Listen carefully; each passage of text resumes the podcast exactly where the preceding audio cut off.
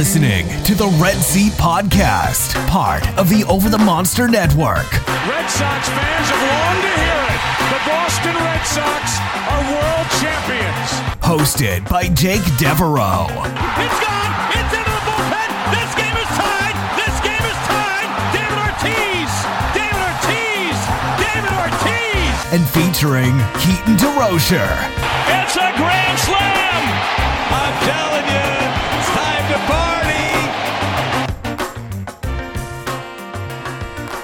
Welcome back to another edition of the Over the Monster podcast. Um, it is telling me that it is episode 7. I'm going to take Jake's word for it and say that we actually figured that out. That this is episode 7. Uh, this is me, Matt Collins, your host. As always, I am with Jake Devereaux.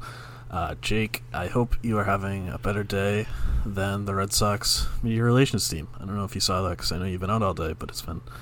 They've not been having a normal one. Yeah, I guess that that uh, tweet about the reset button triggered some people or something. Yeah, so they, I mean, that was a dumb tweet, and then Dan Shaughnessy kind of called them out on it being a dumb tweet, and then the head of their media relations department uh, quote tweeted quote tweeted Dan Shaughnessy and said, "You're the worst." Um, and then people were like, "Hey, you're the head of the media relations department. Perhaps you should be saying this to a credentialed member of the city's media." Um, and then he nuked the Red Sox notes account. No longer exists. Instead of just deleting the tweet and apologizing, he just deleted his account. So it, is, it has been a day. Wow, Yeah. wow. Oh, that's that's uh, it's almost Red Sox stats level of sensitivity right It's, there. it's pretty incredible. Uh, do you, think the bare minimum of media relations is not publicly calling them the worst? But Yeah. Wow. so, Jeez. yeah. it's been an afternoon. The internet's uh, fun, isn't it? Ugh, what a what a time. um, but that is not what we're going to talk about today because I don't really want to talk about Twitter.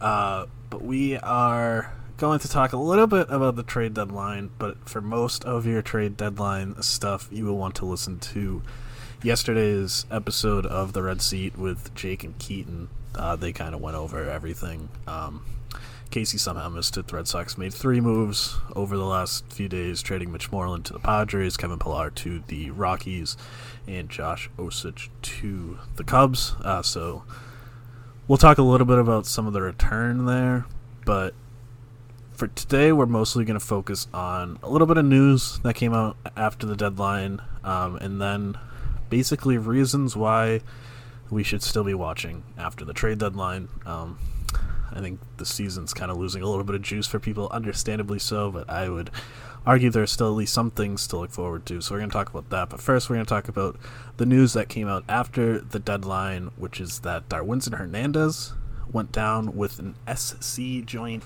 sprain, I think, or strain. Um, I was never good at biology. I don't know. I really wish they would just say shoulder instead of SC joint, like anybody.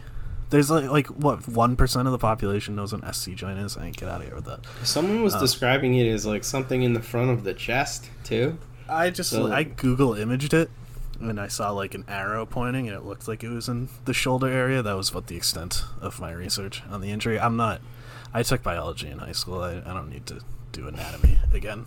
This, this is not this is not what I signed up for. But he has some sort of injury going on, which kind of makes sense. He had been throwing. Uh, sitting around 93 with the fastball where he used to him 95 96 so there definitely seemed like something was going on i was kind of maybe chalking it up to just the late start and him not being totally ready but it seems like there's a minor injury uh, hopefully he'll be back before the end of the season although they didn't really make a timeline too too clear they did allude to him coming back so hopefully he'll be back at least for a couple weeks um, but there had been speculation about him being a starter before the end of the year. That was something that's something they've been talking about with him basically since the end of last season. I don't really know why, but I mean, you got to think that he's not going to be a starter when he comes back, right? Yeah, I don't think so. Um, I, I I think that you know I was already not in favor of that, and the fact that he's now got some durability questions to go along with the control issues, it seems like that should be the end of that conversation for sure. Yeah, I, I definitely think it will be this year. I we've talked about this before. We're both in agreement that we don't want that ever. I kind of have a feeling they're gonna do it again next year, um, because there's just something about him. I guess. I mean, I I get the temptation. He's got the frame. He certainly has a starter's frame, and that stuff is ridiculous. That if you can get five innings out of him at a time, you do it. But I just I really wish they wouldn't. But I would I would be very surprised if like the middle of January we don't hear a quote about them thinking about him as a starter again. Yeah. Yeah, it wouldn't surprise me. I still don't think it's the right thing, but it wouldn't surprise me. Uh, we do have a bit of news, though. Alex Speier just tweeted out four minutes ago that uh, Andrew Benintendi may not play uh, for the rest of the year, which is actually something that Keaton and I speculated about uh, last night on the podcast. But um, yeah, Roenicke just announced that today, so um, we may not see him again. Yeah, I was kind of already under that impression. Um, there's really not that much season left, and he hasn't really seemed to progress at all. So I had already been kind of under the impression that Andrew Benintendi would be back uh, in 2021. There's really, I mean, obviously, there's no reason to rush anybody back for this season. Yeah, and I'm I'm thinking that's we might not see him in a Sox uniform again. I think he's a prime trade candidate for the offseason. I wouldn't be surprised, although I don't know.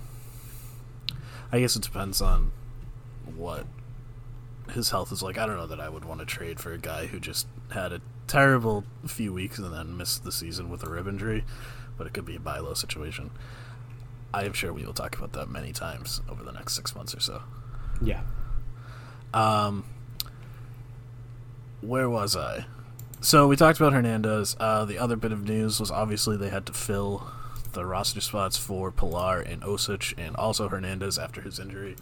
Uh, they called up Yairo Munoz, uh, Robinson Leyer, and Mike Kickham. Uh, all of them are when they make their first appearance. Leyer already has Munoz is starting on Tuesday. We are recording this before Tuesday's game. Um, Kickham, I believe, is going to pitch, maybe start, or at least be the bulk guy in Wednesday's game. Uh, they have not been up at all this year. They've been in Pawtucket for the entire season. Uh, any of these guys exciting even a little bit to you? The most exciting to me is Munoz as a potential super utility player for the Red Sox heading into 2021.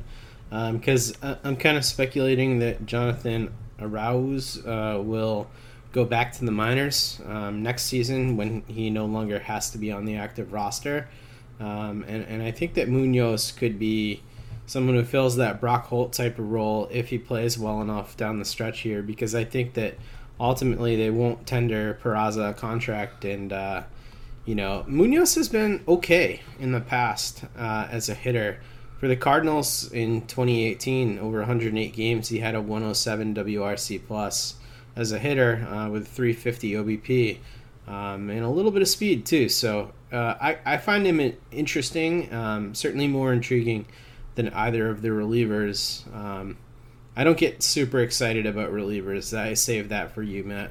Well, Kickham is sort of a starter, but he is definitely not an exciting one. Um, I'm with you on Munoz. He is a little exciting.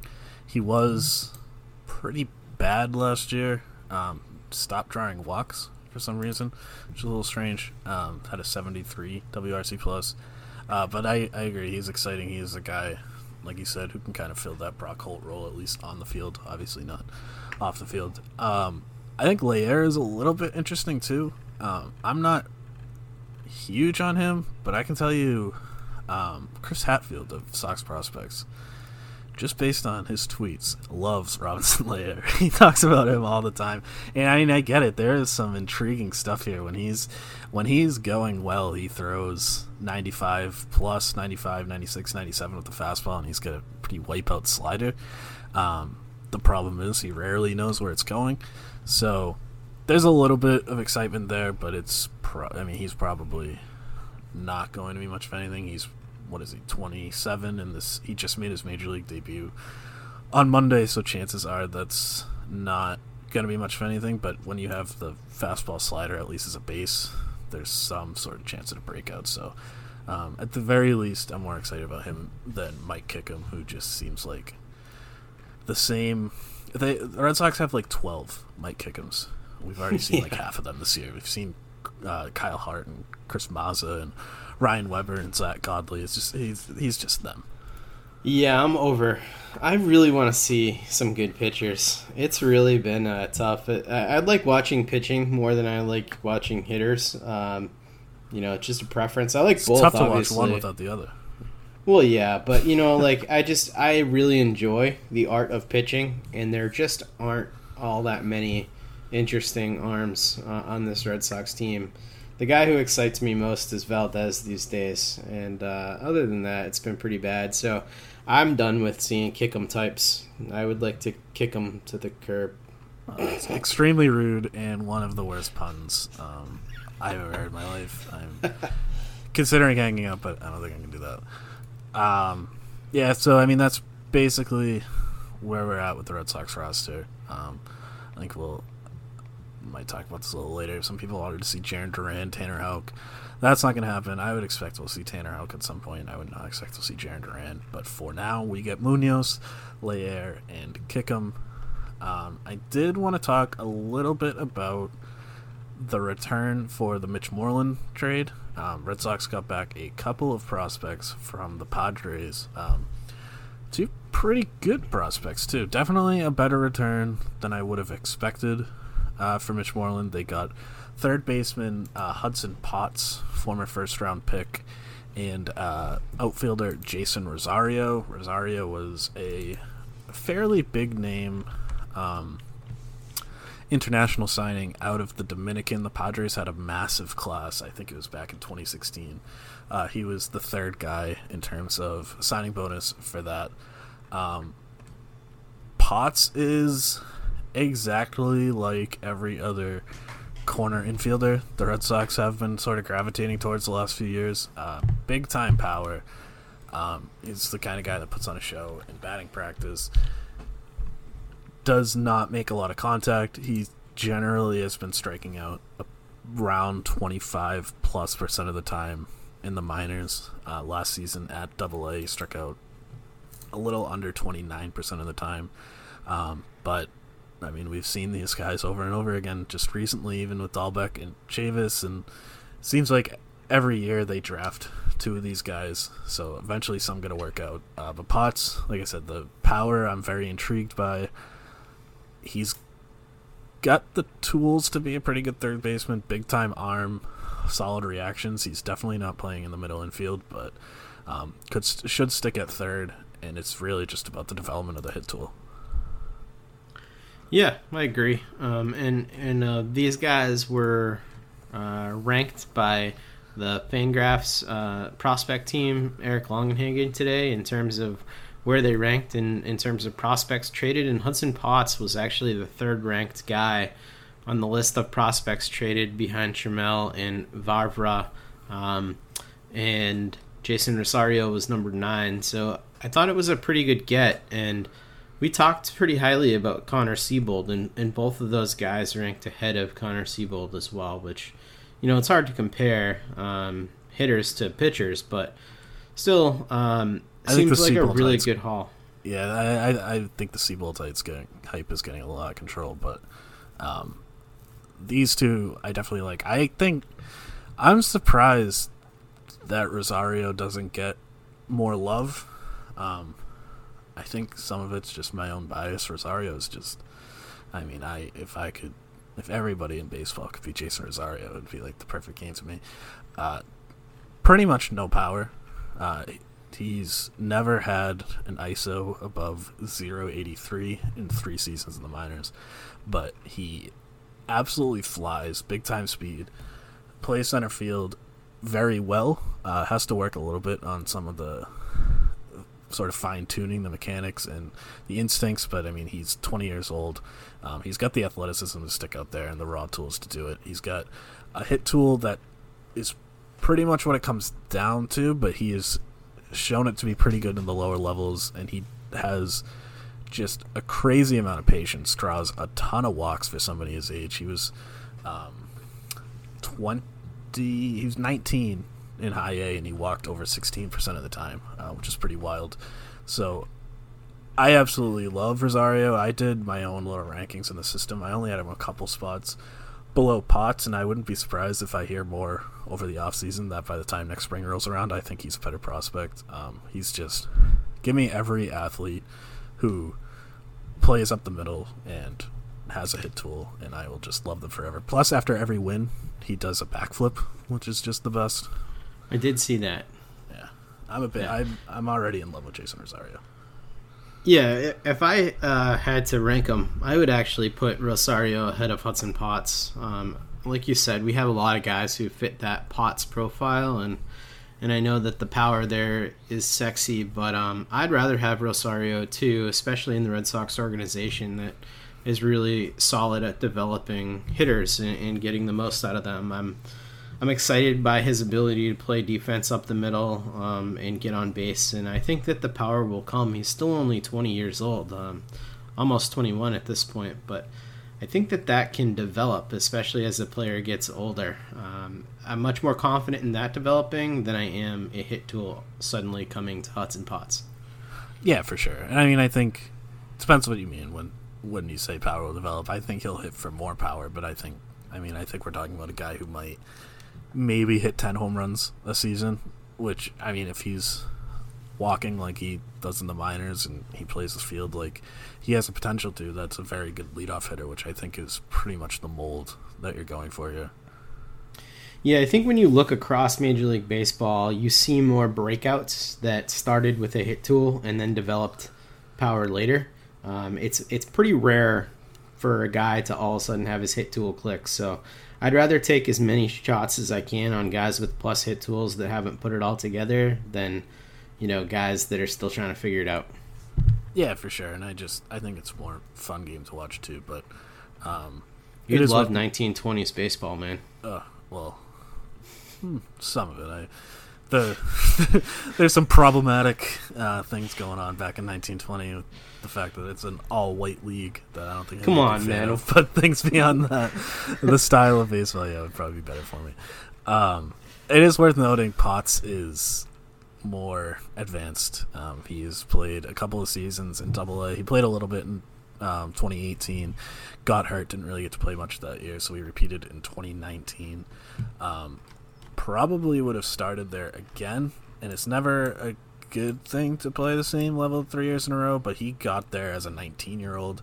Um, he doesn't turn 22 until after the season, so these are two fairly young guys, and I believe they are both going to Pawtucket. Um, so we should be able to get some reports on them uh, as things as they get there. I'm assuming they're going there because they're not allowed. You're not allowed to announce names unless they're in the player pool. So I would assume they have to go there. Yeah, I think so. Um, and uh, Hatfield uh, and the guys at Sox Prospects speculated that these two will both probably start at uh, Double A next year, so they'll be in your neck of the woods, so you can go take a look at them if we do have minor league baseball next year. Yeah, we'll we'll see how comfortable I am uh, being in a public place next April. We'll that bridge when it comes. Um, yeah, so that is pretty much all we're going to talk about with the actual deadline. Like I said, uh, Jake and Keaton talked about it in Monday's episode of the Red Seat, so definitely go check that out if you're looking to hear more about that. But for the rest of the show, I want to focus on what comes now. Uh, for the last few weeks, since it's become clear that the Red Sox are a garbage fire, um, the focus has been on what they're going to trade away, what the team's going to look like come September. Well, it is now September 1st. Uh, we know what the team looks like. Not really a whole lot to look forward to in terms of wins and losses going the rest of the way. So we're going to try and figure out some things to look for. Um, as the season goes on, we're going to do a little draft because I love stealing from Effectively Wild. Um, just some things, like I said, any basically any reason to keep watching can be players to watch, storylines to watch, things on NESN, um, basically anything to keep watching. Uh, you want to go first? Or you want me to go first? You can go first. All right, my first one is going to be um, playing spoiler I think that there are not many good things about being a bad baseball team, but one of the good things is potentially ruining seasons for other teams. Um, particularly if you have friends who are fans of those teams. I have friends who are fans of most of the teams the Red Sox are playing the rest of the way. Um, and so anything the Red Sox can do, for example, to spoil things for the Yankees, maybe knock them down to the third seed, uh, definitely spoil things for the Rays. That would be fantastic. Um, but I I love causing misery to other fan bases when I am miserable myself. If I am not happy, nobody can be happy. Yeah, I uh, I enjoy causing misery to the Yankees. Um, I don't quite have the same passion uh, for for causing misery to the other teams in the division, and in fact, I like watching the Toronto Blue Jays so much right now that I don't know if I want the Red Sox to win against them. I kind of like want to see the Red Sox uh, continue to lose, but I I get the. Uh, the love of, of seeing the Yankees lose. That is I, really. I do like excellent. the Blue Jays. I also have friends uh, who are Blue Jays fans, and so um, it would be very fun to be able to make fun of them and say you couldn't beat this terrible team, and that is why you're not in the playoffs. I would I would enjoy that a lot. I like I like being mean to my friends. You got to admit though, baseball would be so much better with. Uh, Bichette and Biggio and Vladdy in the playoffs. Yeah, for sure. But I don't care. I I don't think that far ahead. I am okay. like a, I am like a dog. I need that instant gratification. I, I could care less what happens five minutes from now if I can get something okay. right now. All right. Uh, uh, my first one, um, my first draft pick here for things to watch is um, the young guys on the team. Um, you know, seeing how Bobby Dalbec adjusts, that's going to be the player who I think I'm most fixated on um, because that's the guy who could potentially be a pretty substantial part of the Red Sox future if he can show that he can hit enough. Um, so I'm going to be looking for him and seeing what gaps he has in his swing and seeing how he's different than Michael Chavis and, and in what way. He's definitely larger. He's a lot larger. He's a much bigger target at first base, which can only be a good thing for Rafael Devers. So I'm going to be watching a lot of him. I'm also going to be looking at um, how Jose Peraza is deployed. And I'm also sort of on the Jose Peraza DFA watch. Um, and I mentioned this on yesterday's podcast too, but it wouldn't surprise me if Yairo Munoz starts to take playing time from him because I get the sense he's going to be a non tender guy next year if they don't DFA him. Um, so there's not a lot of incentive for them to play them down the stretch. The other thing is going to be um, JD Martinez um, and and seeing whether or not he can get it going. We've seen Rafael Devers really get it going over the past couple weeks, and he's starting to look like himself. But JD Martinez, with the uh, opt out unlikely to happen because he's played poorly and you know he's 33 going into presumably a weak market. I'll be looking for him to rebound and start looking like the hitter that he is. And, and then I guess the last thing is Michael Chavis. Um, see if he can do anything. Right now, I'm so out on Chavis, but you know he's going to get a lot of playing time, and and maybe he can show something. Yeah, I think. Uh, well, first of all, I think he just cheated and said like twelve things, but we'll let that slide. Oh. Uh, I I think the Peraza thing is interesting. I also I don't think he's going to be DFA'd just because the only the only real option to replace him, or I guess two options, would be Jarren Duran, who I don't think is coming up at all this year, and CJ Chatham, who I'm worried about his well being. Um, I haven't heard anything about him in months. Um, so I would like to see him over Jose Peraza. I don't know that it's actually going to happen. Um, but I will make the point with Peraza, I think this is a good time to make the point that um, years of control only matter if you're good. Yep. And that was sort of the thing when everybody was like mildly excited about Jose Peraza. The thing they pointed to was like, well, he could be under control for I don't even know how many years he has left, like three more years or something. It's like, well, that's cool, but he's not good, and there's a pretty good chance of the VT or non-tendered after the season, and those years of control don't matter. And I only bring that up because uh, that's something I'm hearing a lot with Nick Pivetta, Mm. and maybe they can find something with Nick Pivetta, but I'm less concerned. I think we put way too much emphasis on years of control and not enough emphasis on is the player actually good because I don't really care how many years of bad players I have. Uh, Jeffrey Springs has like five years of control. so does Robert Stock. I mean, all these guys have a ton of control, but it does not matter if they're not good. Um, so, and that's not even to pour some cold water on Nick Pivetta because he is sort of he is actually my next pick. Um, I am sucked in on the Nick Pivetta hype. I don't. I I want to be clear. I don't think he's good. I have very low expectations that he's going to be anything good, but I want to see him on the mound mainly because I want to stop hearing about the potential.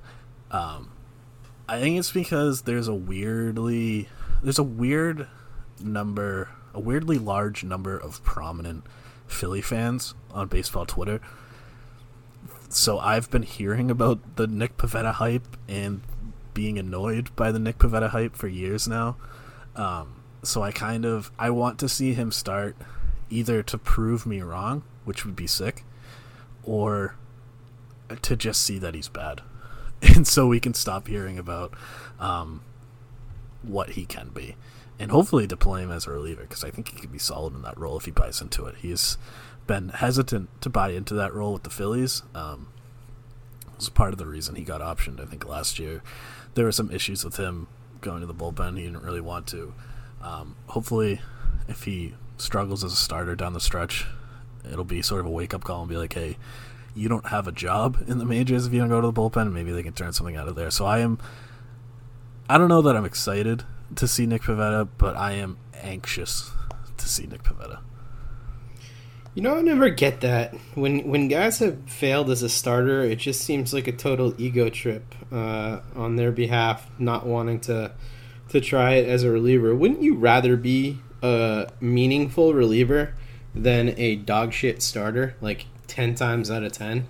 And especially these days, with the way that analytics are valuing relievers and the way that the game is going, like dudes can make some serious coin as multi inning relievers. Well, presumably he doesn't think he's a dog shit starter. and Oh, but buddy, like, listen, No, someone's gonna have to talk not- with him. You're not gonna, you're not gonna have an argument for me, but I mean, I would think that is that's the logic from uh, preventing him to get there. But yeah, I mean, I I definitely get that. I think I I will never understand how a professional athlete thinks about anything because um, I don't think it's possible for a person to be wired more differently than a competitive professional athlete than me. Um, I don't really give a shit about anything. It's so I just I can't put myself in that mindset. So I just kind of I just kind of assume that everything I hear is correct, and I just go, yeah, that's about right. I guess I don't know. Yeah, that's fair. That's very fair. Uh, I I think he could succeed as a reliever, and I'd like to see that. I do think they're going to give him a few starts down the stretch, but maybe after that, Bloom can take him out to Chuck E. Cheese and buy him an ice cream or something, and then have the talk with him about transitioning to the bullpen. Oh man, Chuck E. Cheese has to be high on the list of where I don't want to go during a pandemic. There's Yeah. there can't be more than like two or three places that are worse than a Chuck E. Cheese. Those things still open? Yeah, my nephew loves Chuck E. Cheese. Nice. Yeah, I just remember. Uh, yeah, going there as a kid. Place was You smelled know, like uh, feet. You know Chuck E. Cheese's real name? What is it? Uh, Charles Entertainment Cheese. Oh wow. that always makes me laugh. That was a question on Jeopardy one time, and I will never forget it. All right, yeah, that's a good one. That's a good one. Um, my second thing that I'm going to be watching for is the bullpen. Um, you know, I talked about a lot of the hitters here, but um, with the bullpen, I'm going to be looking towards anything that I think is redeemable um, for next year's team. And as it looks right now, you already talked about this a little bit, but Jeffrey Springs, garbage, stock garbage. Uh, we'll see with Leyer. I'm not excited. Kickham is garbage. Um, I'm sorry, he hasn't even got to start Shit, yet. But, wow. uh, he's he's not good. Um, If but, anyone you from know, Mike Kickham's family is listening, I just want to. That was not me. I'm very sorry. Yeah, that's a second shot at Kickham today. I really, I'm taking my frustrations out on him. But I'm going to be looking for uh, whether or not Matt Barnes can improve his control issues and just become more consistent. He's been maddeningly inconsistent over the last couple of years, and especially this year, it's gotten worse. So, looking for him to take a step forward. I saw that looking- you said on Twitter that he wasn't a good reliever, and I just I don't want to have a long drawn out conversation about that, but uh, I just want to point out that that's just objectively incorrect, and we can move on. Um, so over like the last few years, if if you look at his performance, he's got a 3.92 ERA, and while he strikes out a lot of guys, he really just he doesn't always uh, succeed to the degree that you'd think somebody who strikes out so many people will because he walks too many guys. So he hurts himself in a lot. He's of in the top and I- 30 in baseball 2018 2019 uh, in all three wars among relievers. So unless there's only like 20 good relievers in baseball, it's just just it was just an objectively a correct statement. I wanted to correct it. I mean, I don't judge pitchers by by their reliever war. But you do by reliever ERA, which is interesting. Uh, no, I, I do by. I, I think it's important for relievers not to hurt themselves with walks, and he hurts himself with walks all the time. I don't think I agree with that, but so Adam Okay. Ottavino hasn't been a good reliever.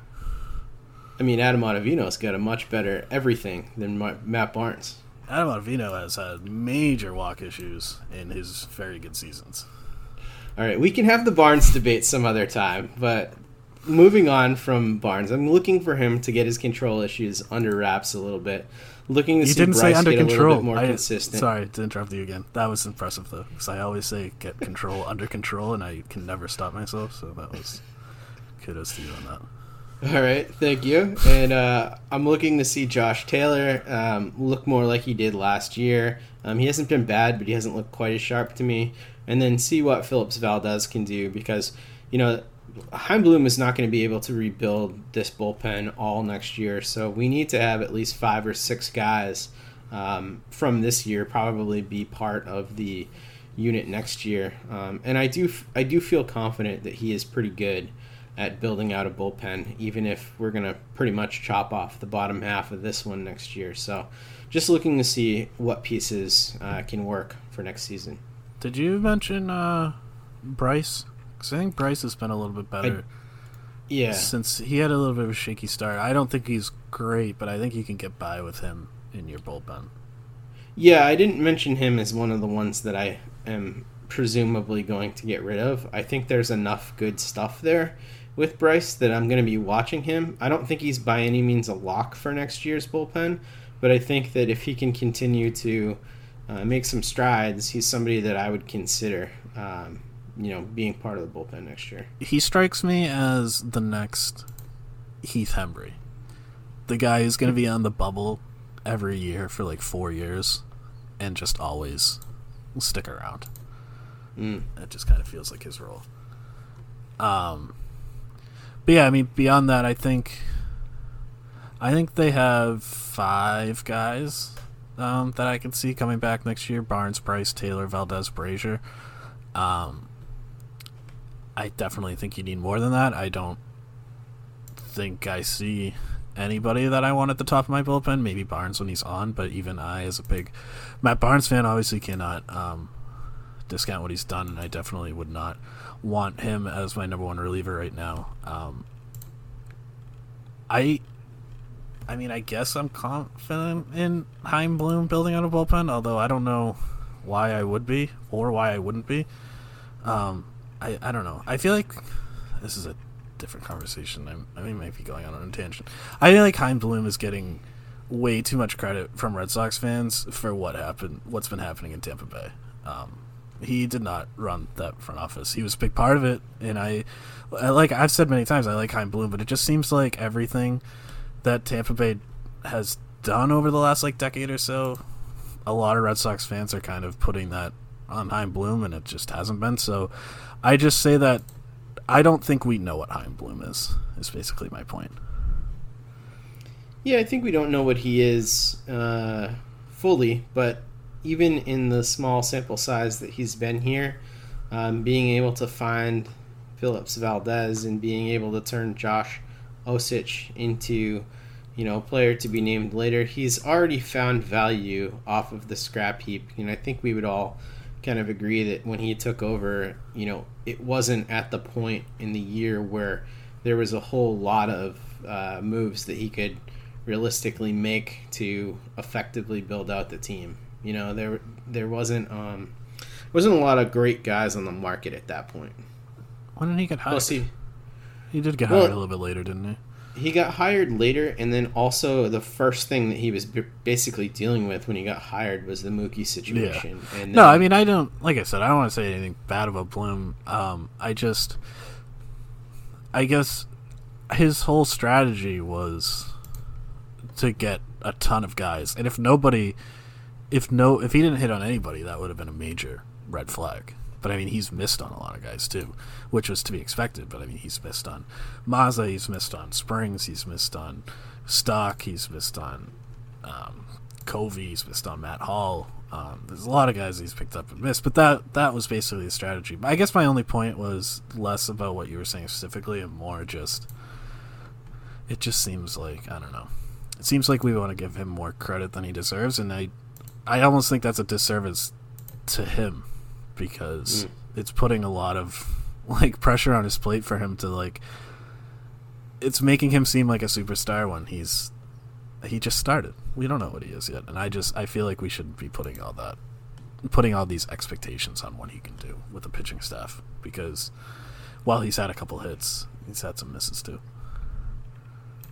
yeah, I, I think the process is what I'm looking at here, and just knowing that relievers can be a bit of a numbers game. I like that he's willing to throw numbers at it. You know, I just I generally am I feel good about his approach. Well, I guess I guess I hope that's not his approach this offseason with the bullpen. I hope What he's going you- for more talent. What do you what do you hope he's going to go for? Do you think he's I going to like? I haven't looked at the market, but I? I would hope he gets somebody established in here. I think what we'll see is an extremely active trade market from Chaim Bloom. So we were kind of talking about who they would go after in the offseason in terms of free agents this year because, you know, like they did reset the luxury tax, but I was of the opinion that if they don't go after somebody like Trevor Bauer, let's just say he only wants to sign one year deals or something like that, and they're not going to be ready to I go really after him Trevor next Bauer. year. It's a different conversation. Yeah, but uh, the the point here is that I think that Chaim Bloom is going to be active in the trade market uh, more than he's active in the free agent market. Yeah, I mean that's that's fine. I guess I was just saying I hope with the bullpen specifically, my hope is that it's not just playing a numbers game again, um, because they need some top end talent here too.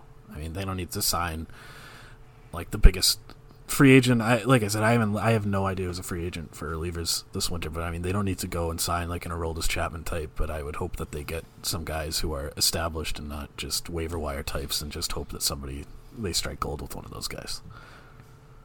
Yeah, I get that.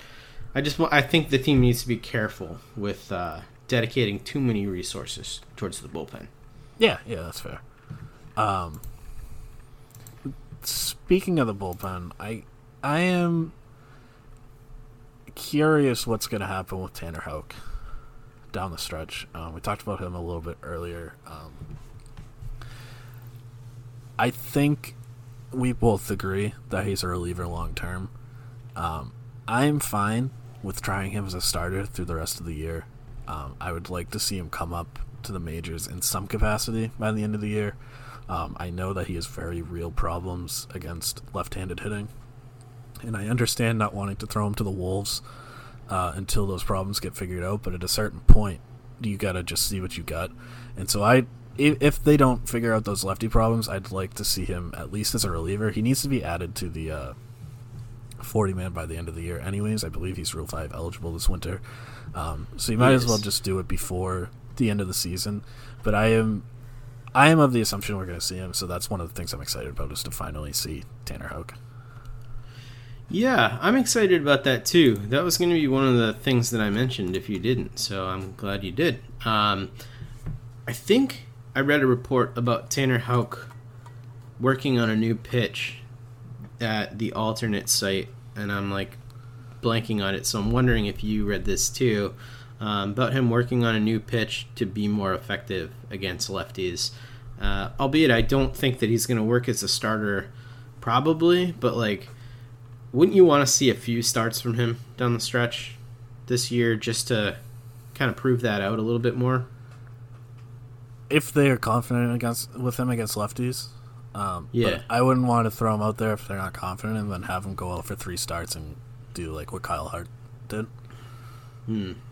So if I I want to see him either way, but if they're not confident with him against lefties, I'd like to just be like, let's just have you throw five relief appearances just to get you a little bit of experience under your belt, and then over the winter we can get back to working with you to get better against lefties, and then next year we'll start you as a starter again and see what happens.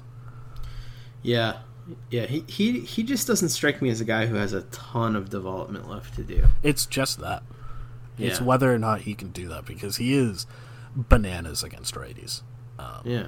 I mean, that fastball slider against righties is, is sick, which is why so many people think that he can be a very good reliever. I think he can be a very good reliever. I don't know if he's like top reliever on a like championship contender level, but he's I think he can be top three on a championship bullpen. Um, which is why I kind of just want to see him. I mean, he's not getting any younger. Next year's his age 25 season. Um, so at a certain point, you just got to see what you get. Yeah, I agree. Um, so one of the things that we talked about on the, the pod yesterday was the Rule Five draft, and you already brought it up and and Houck being eligible, but you know they are going to have a little bit of a roster logjam on their forty man next year with all the guys they have to protect, which is one of the other reasons why I'm so confident that Bloom is going to be active in the trade market because they need to protect presumably Groome, um, Houck, Mata, Potts, Rosario, Seabold, and Connor Wong. That's seven guys they need to protect. And then there's a couple fringy guys that they probably won't protect um, because that's so many players they, they need to protect. Yeah, I would have. I haven't really dug into this yet, but just thinking of it off the top of my head, there's a whole lot of 40 man spots that are going to be open this winter, too, though. Because, like, half of this pitching staff can be tossed aside without much thought. Oh, I totally agree. But unless any of those guys that I just named are going to be part of your Yeah. 26 Oh, yeah, sure. Man, makes- you know, like that's still 33 spots between these guys and the 26 man, and you're only left with seven spots to play with. You know, that's that's a lot of guys to protect and not play. So some of these guys probably going to play.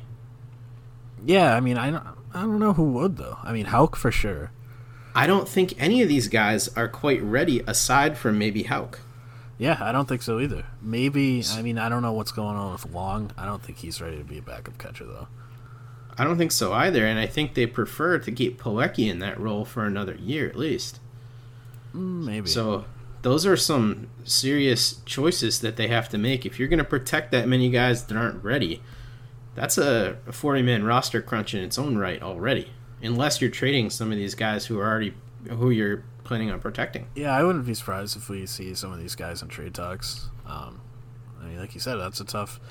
That is a tough roster crunch, and that's why they were able to get the package from uh, San Diego in the first place, because San Diego is sort of dealing with the similar situation with their own roster crunch, and they had a bunch of prospects they had to protect too. So, um, yeah, that will be interesting. That's something I don't think I'm gonna dive too deep into until after the season, but that's definitely going to be a major storyline to watch.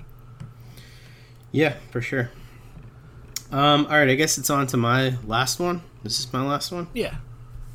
Um, so, two things uh, that are kind of related to one another, but I'm going to be, and they're not necessarily related to the Red Sox on the field so much because some of these decisions are going to be taking part off of the field, but um, what the MLB is going to do about the 2021 draft, I guess it is 2021 draft. Draft order. Uh, yeah, the draft order, whether or not that's going to be, you know, based on just this year or whether it's going to be based on a larger sample size. they announced. they- I don't know if you saw. They announced some of the rules.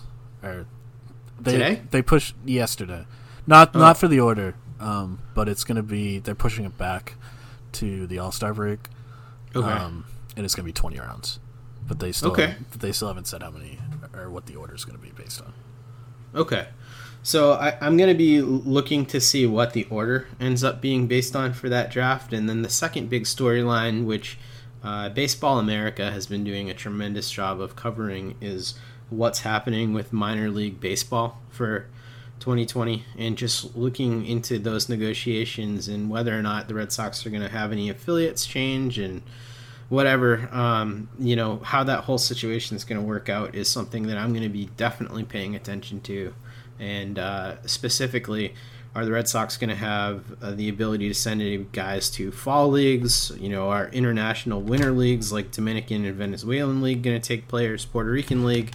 Um, there's a lot of things that i know they didn't i don't think they ran the tricky league in um, dominican republic this year so um, there's a lot of th- missed development for players, and I'm going to be looking to see where the Red Sox can put a bunch of these guys. I mean, the seven guys we just mentioned probably could all benefit from from winter ball as well, so or or fall ball. So I'll be looking for that.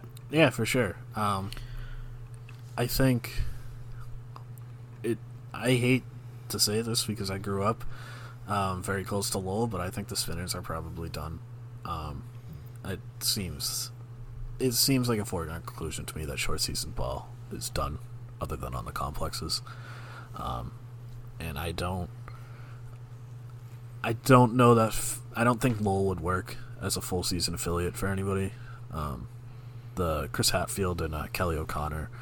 We're talking about this on Twitter today. Um, they're far away from pretty much any A level league out there, so that wouldn't really work for travel. And also, um, their stadium is used by UMass Lowell during the spring. Um, that was part of the agreement to build that place, that stadium in the first place. Was that UMass Lowell got to use it for their season? Um, so, I grew up going to Spinners games, but I think I think that's probably going to be the result is that the Red Sox lose the Spinners. Yeah, that would be a bummer. Um, I only uh, got to really attend Spinners games uh, in 2019. Um, I got a press pass and I went to a bunch of games and watched a really interesting little Spinners level a bunch of times and great experience at that park. Um, so that sucks. It's you know if, if and when that happens, this is not going to be a good thing for anybody losing all these affiliates. And one of the the rants that I want to go on is just like how crappy it is that baseball is basically robbing the game of innovation. And this isn't my own idea. This is, you know, accumulated from things that I've read from different people, but it makes a lot of sense. You know, the minor leagues were developed to get ahead of other teams in terms of player development, and now basically what the league is doing is they're making it so everybody has to be the same. And if one cheap owner doesn't want to have you know these short season affiliates they're going with no one can have these short season affiliates so the lack of innovation and not allowing clubs like the dodgers or the red sox or you know other innovative clubs to spend on player development differently or aggressively um, i think is really going to end up hurting the game Uh, I think it's I think the bigger issue, and that is um, spot on. That's definitely an issue. But I, to me, the bigger issue with this whole minor league thing is just taking affiliated ball out of all of these weird markets. Um, that was the thing that baseball had that no other sport had was you could live in um, some random small town. I mean, Lowell. I mean, Lowell's not a smart small town, but you're not getting professional sports in Lowell. But you get not just. I mean, they'll probably put like an independent league there, but I've been to independent leagues. It's just not the same as being able to say you're affiliated with um, the big leagues. So, and I mean, you go out to like sort of like big sky country, Wyoming, Idaho, Montana. Um, that's a total dead zone for professional sports, but they have these minor league baseball teams, and some of them are going to get taken away. Um, and it's just that's how you kill the fu- your future fan base. Is I mean you so you grew up in you grow up in a town like that you become a baseball fan because it's just such a big part of your town. So that's to me that's the biggest issue here is that they're shooting their themselves in the foot 20 30 years down the line. Yeah i totally agree. All right. Well i think that's going to do it for our draft. Um, i do want to point out one last thing um, that I mentioned on Twitter yesterday, but one other reason to keep watching is to listen to uh, Jerry Remy pronounce Jonathan Arauz. Um, I laugh every time he says it. It's a different pronunciation every time, and it is just. To be fair, it is not an easy name to pronounce um, between the vowel placements and the accent mark, um, but it is just listening to Jerry Remy pronounce anything that is difficult to pronounce is is a reason to watch NESN to me. Yeah, and I'm going to piggyback off that a little bit because it re- it reminds me of how much I've enjoyed listening to Castiglione uh, on the radio this year with um, Sean McDonough. Uh, their chemistry is pretty hilarious. Sean McDonough is pretty much never a serious human being, um, and what he does on the air, giving it to Will Fleming constantly, is uh, pretty hilarious. So um, we're we're kind of lucky with our broadcasts here. Yeah, I, I've I've listened to a little bit of one radio broadcast this year. I don't really, I typically don't listen to a ton, but I am definitely glad that they got rid of that weird rotation thing that they did last year. And that was a disaster from the start. Yeah, I mean Berman was on once. That's all you need to Yeah, know. that was like the oh, that was a classic Red Sox. Um, all right, we get a, just a couple of questions uh, for this one, but I think they're both fairly interesting. Uh, first one comes from uh, Mike Carlucci, our friend Mike. Uh, given the state of the rotation, is trading Eovaldi in the offseason even worth considering without a massive overpay? Um, I don't know if you guys talked about this yesterday, the Eovaldi Odor rumor. Um, I hated that a lot, but I wouldn't be surprised if Eovaldi's name does come up. So, what do you think about that? Yeah, that rumor freaked me out, and it was super weird because I couldn't think of how it benefited the Red Sox in any way. Also, because Texas's system is pretty bad, um, and there aren't a whole lot of pitchers from there that I'd even like, like maybe Hans Crouse or Cole Winn or something like that. But I don't know. It, it wasn't attractive in any way. Um, and the Red Sox have a hundred players just like Rougned Odor. Uh, I, I yeah no they need starting pitching. I don't know why, but to answer Mike's question, uh, I would consider moving Eovaldi in the off season if some team really likes him, but uh, only if it's worthwhile. Um, and you're going to get out from the financial commitment. You think there's someone else on the market who you can get for cheaper to replace them in the rotation. There's a lot to consider. Um, but I, if someone views Eovaldi differently than a four or five starter, I think you definitely deal him. I think it's something that you look into for the first two or three weeks of the off season, um, to give yourself time to find a replacement. But I, this isn't something that I would be talking about all off season. I wouldn't get into like mid January and then make a trade and then have nobody to replace him. Um, so I think Eovaldi's not definitely not an untouchable guy, but you got to have a backup plan in place. Absolutely right. They've shot themselves in the foot way too much in the last few off seasons with doing things too late. Yeah, I mean, there's something to be said about waiting for the right deal, but something, something Dave Dombrowski always got criticized for, and something that I always liked about Dave Dombrowski is that he was willing to pay a little bit extra to get it done right away, and I think that's an underrated quality.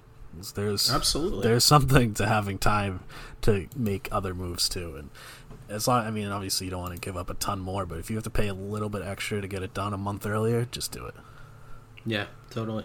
Uh, and then the last question, which I think is pretty interesting, I'm curious what you think. Uh, what combination of competitiveness, prospect, and prospect development would you count would count as a successful 2021 season to you? So basically, what what do you think is successful is success in 2021? And he acknowledges that there's a there's a whole off season to go. And also, this person doesn't have a name; they just have the shruggy emoji as their display name. So Um, so for me, 2021 is successful. Not really um, from a record standpoint with the Red Sox. I'm not very concerned about that. I would say that if they're winning fewer than 75 games, I would have an issue with that. I'm not expecting a return to contention. I do expect them to be like an 80 to 85 win club, um, just with the guys coming back. But I'm looking for a bunch of checkpoints for 2021. I'm looking for Sale to be healthy, uh, Eduardo Rodriguez to be healthy and whether or not he looks good enough that you can potentially deal him at the deadline if he's not someone that you're going to lock up long term. Um, I'm looking for one of Devers or Xander Bogaerts to uh, get an extension and get their contracts figured out long term. I'm basically looking for certainty with the roster in terms of its financial commitments headed into a 2022 uh, class that is much better than the 2021 class. So I'm still kind of viewing 2021 as a bit of a tryout, but one where you're sharpening yourself for an actual run of contention in 2022. Yeah, I think I mostly agree with what you're saying. Um, I think I care a little bit more about record than you. Um, to me, I just want to be. I just want them to be playing competitive baseball into August. Um, that doesn't necessarily mean that they need to be like big time buyers in July or anything like that. I just, I mostly don't want them to be miserable as we turn the calendar to July. Um, I don't want another season like this.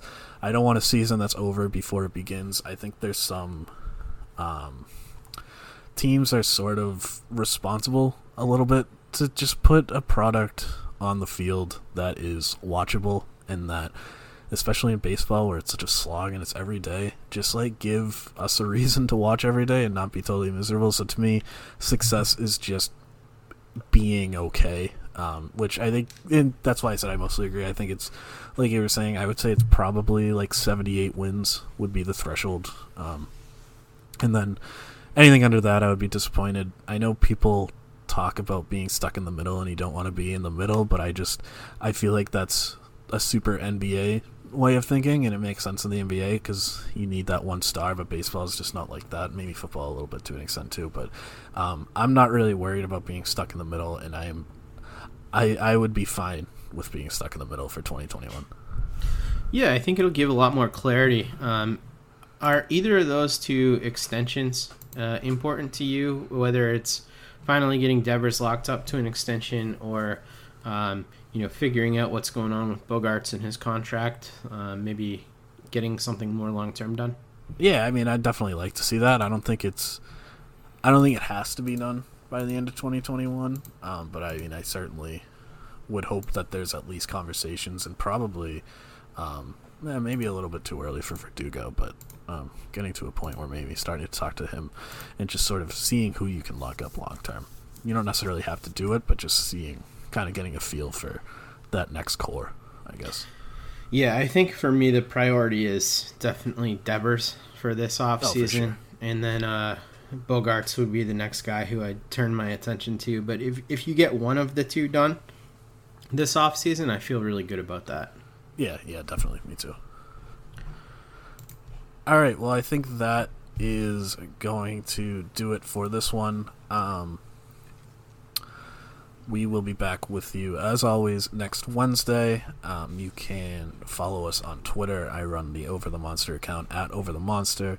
Jake is at Dev Jake. We write at overthemonster.com. Um, we've got a bunch of stuff from the trade deadline the last few days, so definitely go check that out. And we're not going to be slowing down through the rest of the season. Uh, did I forget anything this time? Nah, just uh, if you're writing anything new. I have no idea what I'm writing. Neither do I. So look for some written content. Yeah. to be determined later. All right. All right. We will see you next week.